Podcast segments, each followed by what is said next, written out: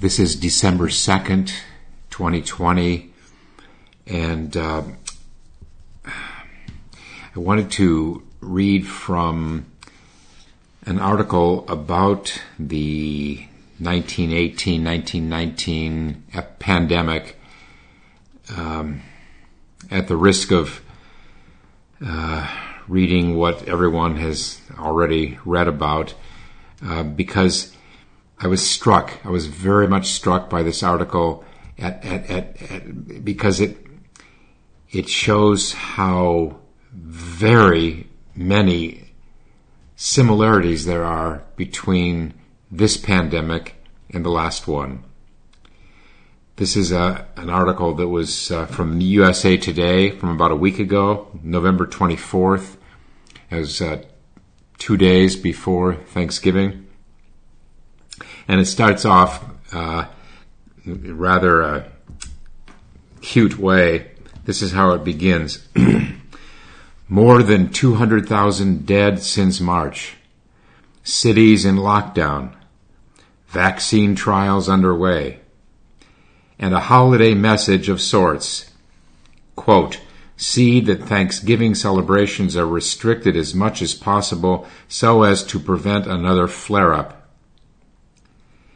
And then it goes on, it isn't the message of Thanksgiving 2020, it's the Thanksgiving Day notice that ran in an Omaha newspaper on November 28th, 1918.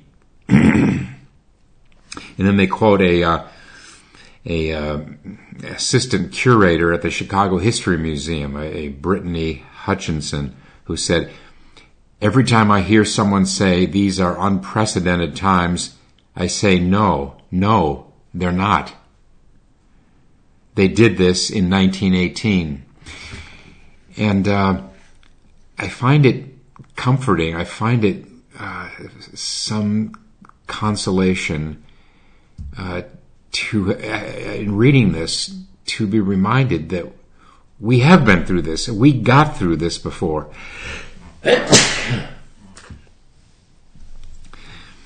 because that means we can do it again. It's like uh, being bogged down in the middle of Sesshin. When you've done it before, you know you've done it. You can go through it again. You can manage. But let me continue reading from this. By late November 28, uh, excuse me, by late November 1918, the United States, in the midst of the suffrage movement, Jim Crow, and the tail end of World War I, battled the ebbing second wave of the Spanish flu. That's uh, that was how it came to be known. The Spanish flu. It's an H1N1 influenza epidemic. So the second wave. It goes on. The first cases were detected in the United States in March of that year. There it is, same as this year, growing exponentially by the fall. In October, the virus burned through the nation. Dozens of cities implemented face mask orders and curfews and locked down for two to three weeks, temporarily closing schools, libraries, theaters, movie houses, dance halls, churches, ice cream parlors, and soda shops. The virus killed about 195,000 Americans during October alone. Let me repeat that. It killed about 195,000 Americans during October alone. That's, I don't know, something like two thirds of our total deaths so far throughout this year happened in October alone then. it goes on. As Thanksgiving rolled around, some cities celebrated the relaxation of flu related restrictions. And this, it says, was, was partly due to opposition campaigns. Does that sound familiar? By retailers, theater owners, unions, mass transportation companies, and other economically stressed stakeholders. San Francisco had one of the nation's largest anti masking campaigns, spearheaded by the, get a load of this, Anti Mask League of San Francisco, according to a professor of history of medicine at the University of Michigan and co editor in chief of The American Influenza Epidemic of 1918 to 1919. Many people refused to wear masks and were arrested, and when the line, this is a quote, when the line into the courtroom was so long, they laid off arresting people because the system couldn't enforce it. On November 13th, so a couple weeks before Thanksgiving then, that year, the San Francisco Examiner reported that Thanksgiving Day will be celebrated in San Francisco by the discarding of gauze masks if the present rate of decrease in influenza continues. A week later, San Franciscans ceremoniously removed their masks as a whistle sounded across the city at noon. And then the San Francisco Chronicle wrote on its front page San Francisco joyously discards masks in twinkling.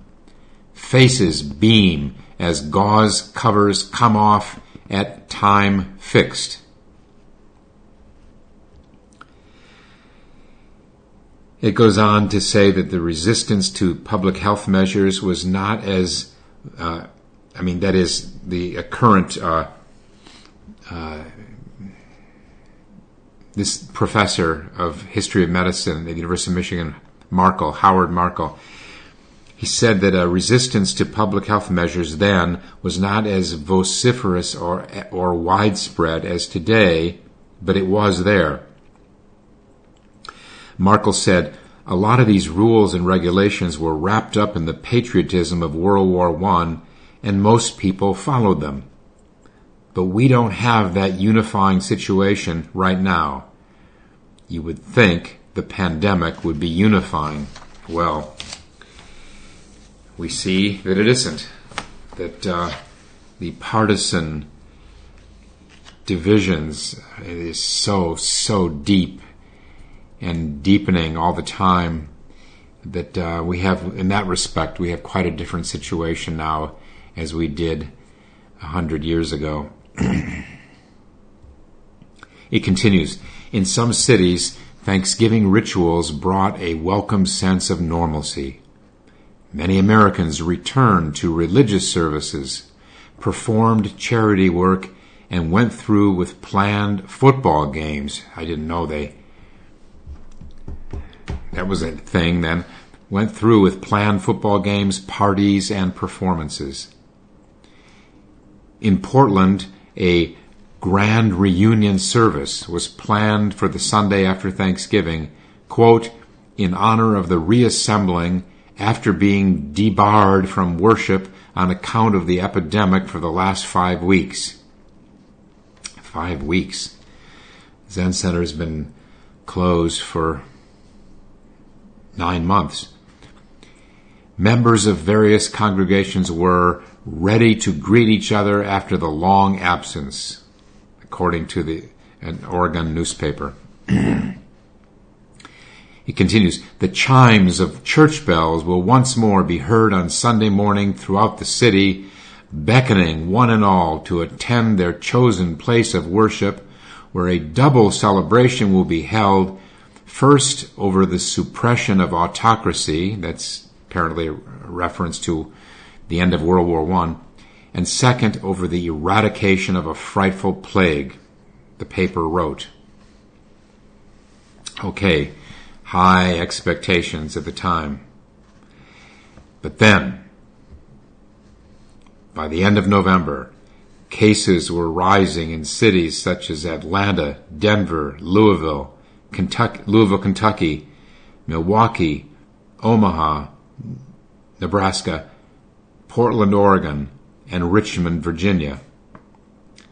Many health experts attributed the, quote, renewal of the grip epidemic, grip referring to the flu, to festivities on November 11th. That was uh, later designated as Armistice Day, when thousands flooded the streets to celebrate the end of World War I.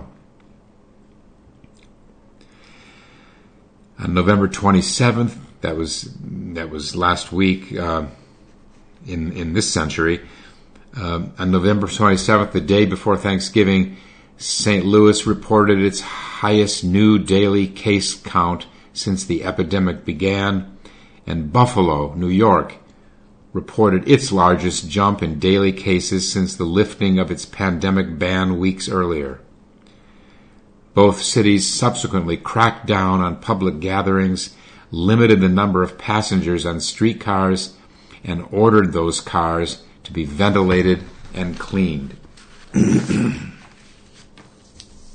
In Salt Lake City, residents.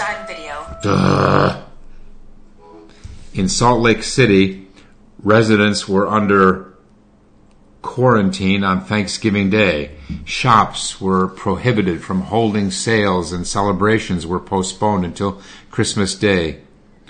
Listen to this. Placards indicating households infected with influenza were placed on the front and rear entrances of 2,000 homes. That was in Salt Lake City.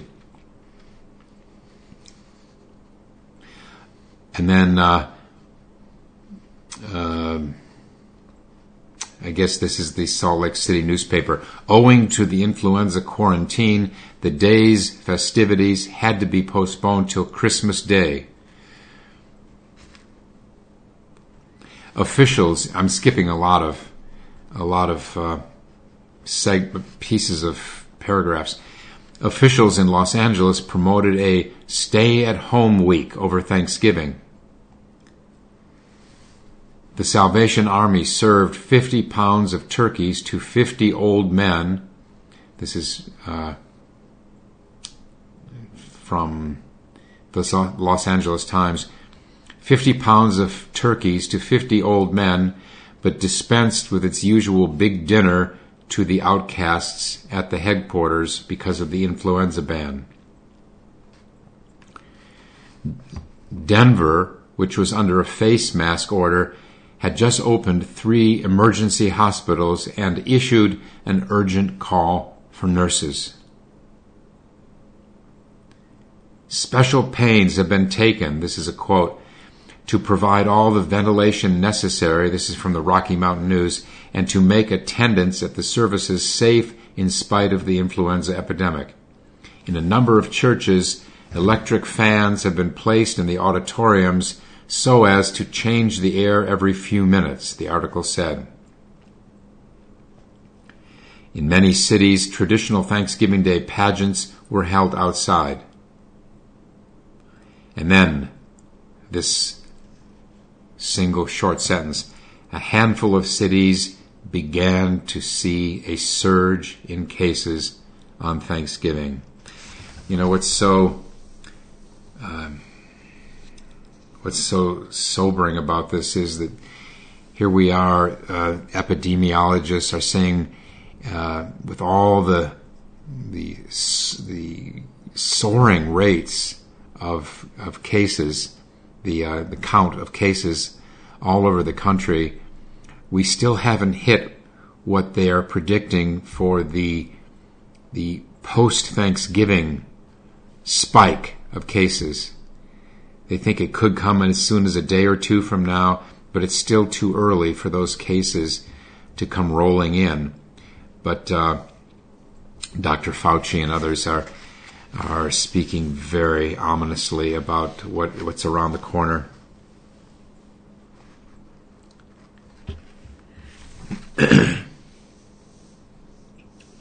Schools added an extra day of vacation to the Thanksgiving holiday break to promote a beneficial result in the influenza situation, quote unquote. And this is from a, a Dr. Walter List, uh, the superintendent of uh, Cincinnati's uh, General Hospital. We are not in a happy frame of mind tonight. An institution such as this can stand the strain of an epidemic for five or six weeks but when, when it continues for such a long period, the situation is complicated. I saw a uh, a physician, uh, a woman um, on CNN today in tears of distress at the, the strain that she and her colleagues are under. Uh, she she knew enough to say, "I know it's hard on everyone, but it's it's it's it's." She said, "It's it may be even harder on us." Then she corrected herself. She said, "It is. It has to be harder on us, seeing people dying every day, doing our most to save people, and then having more and more people pouring in here uh, because they didn't take care of themselves." It's very, very sobering.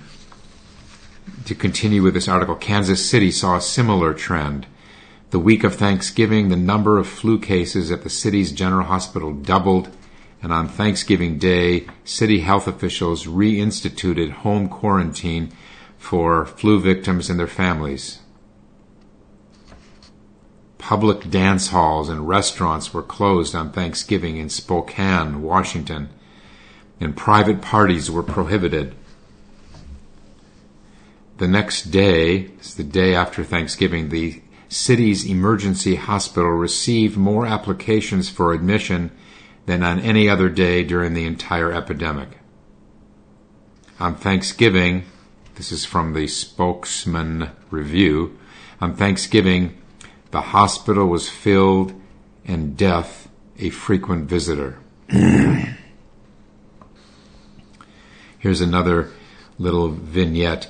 Uh, a, um, a, physician uh, in Iowa, uh, Jefferson, Iowa, spent much of his Thanksgiving evening making house calls on people ill from influenza.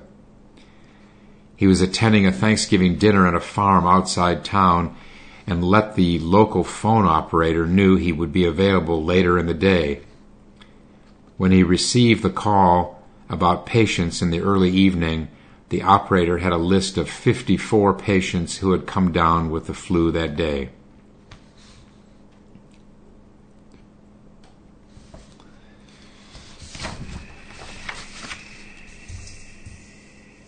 And then it suddenly, rather abruptly, it says the problem researchers didn't know influenza was a virus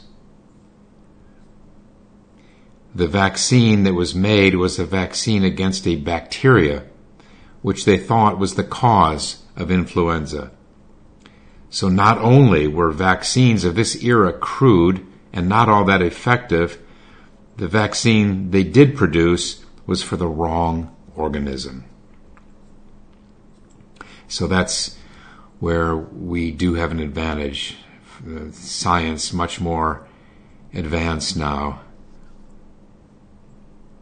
the article continues vaccine science was nowhere near the scientifically advanced level of 2020. Um, the study of virology was in its infancy, and researchers didn't have the tools to see viruses. Though bacteria are much larger and can be viewed under a light microscope, viruses require an electron microscope, which had not been invented in 1918. So, the vaccines that researchers developed did not stop an impending third wave of the flu.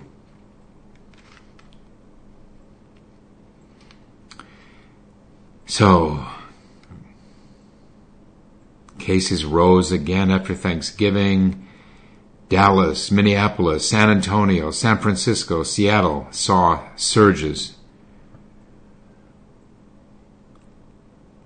More than 50, 40 Minneapolis schools were closed uh, because of the flu, and, and the headline above it in uh, the St. Paul Daily News was Santa Claus is down with the flu. On Christmas Eve, health officials in Nebraska made influenza a mandatory quarantine disease, and fines ranged from $15 to $100 for violations. Of course, that would be in today's dollars much, much more what, 150 to 1,000 maybe? Listen to this. Approximately a thousand homes in Omaha were placarded, meaning their occupants were unable to leave for at least four days after the fever had subsided. Last page. By January, this is January 20, uh, 1919, the United States was fully engulfed in its third wave of influenza.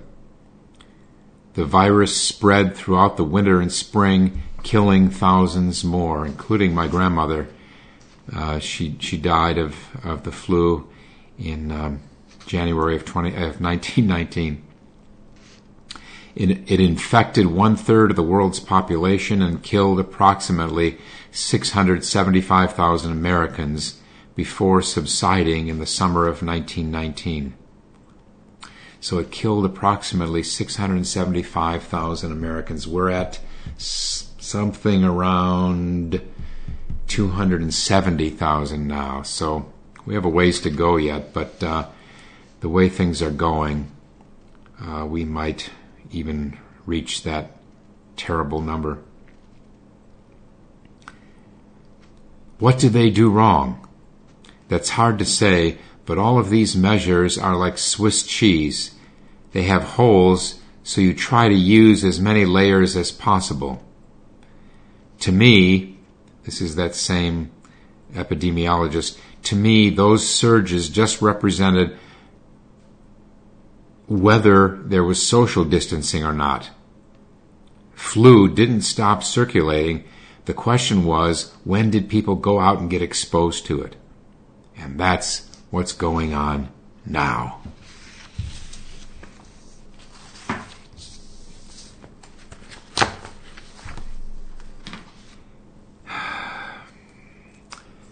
Let me just say in closing what I probably don't need to say because I have such an educated uh, listenership. But uh, it is up to each one of us. Each one of us has the power to affect these curves in cases and deaths. If we can just hang on, what they've been saying lately is if we can just hang on, we have this remarkably effective vaccine uh, that uh, they're they're working with now to to be able to uh, distribute it. Uh, with that light at the end of the tunnel, if we can just hang on and exercise patience, self restraint, if we can just just leave the marshmallow alone so that we can get a second one, then everything could be different in a few months. But uh, all the predictions are that it's going to be much worse. December, January, and February, now I keep hearing, are going to be the dark, dark months of this pandemic, worse than anything we've seen so far. So, let's, each one of us, do everything we possibly can. Let's do our part. Thanks for listening.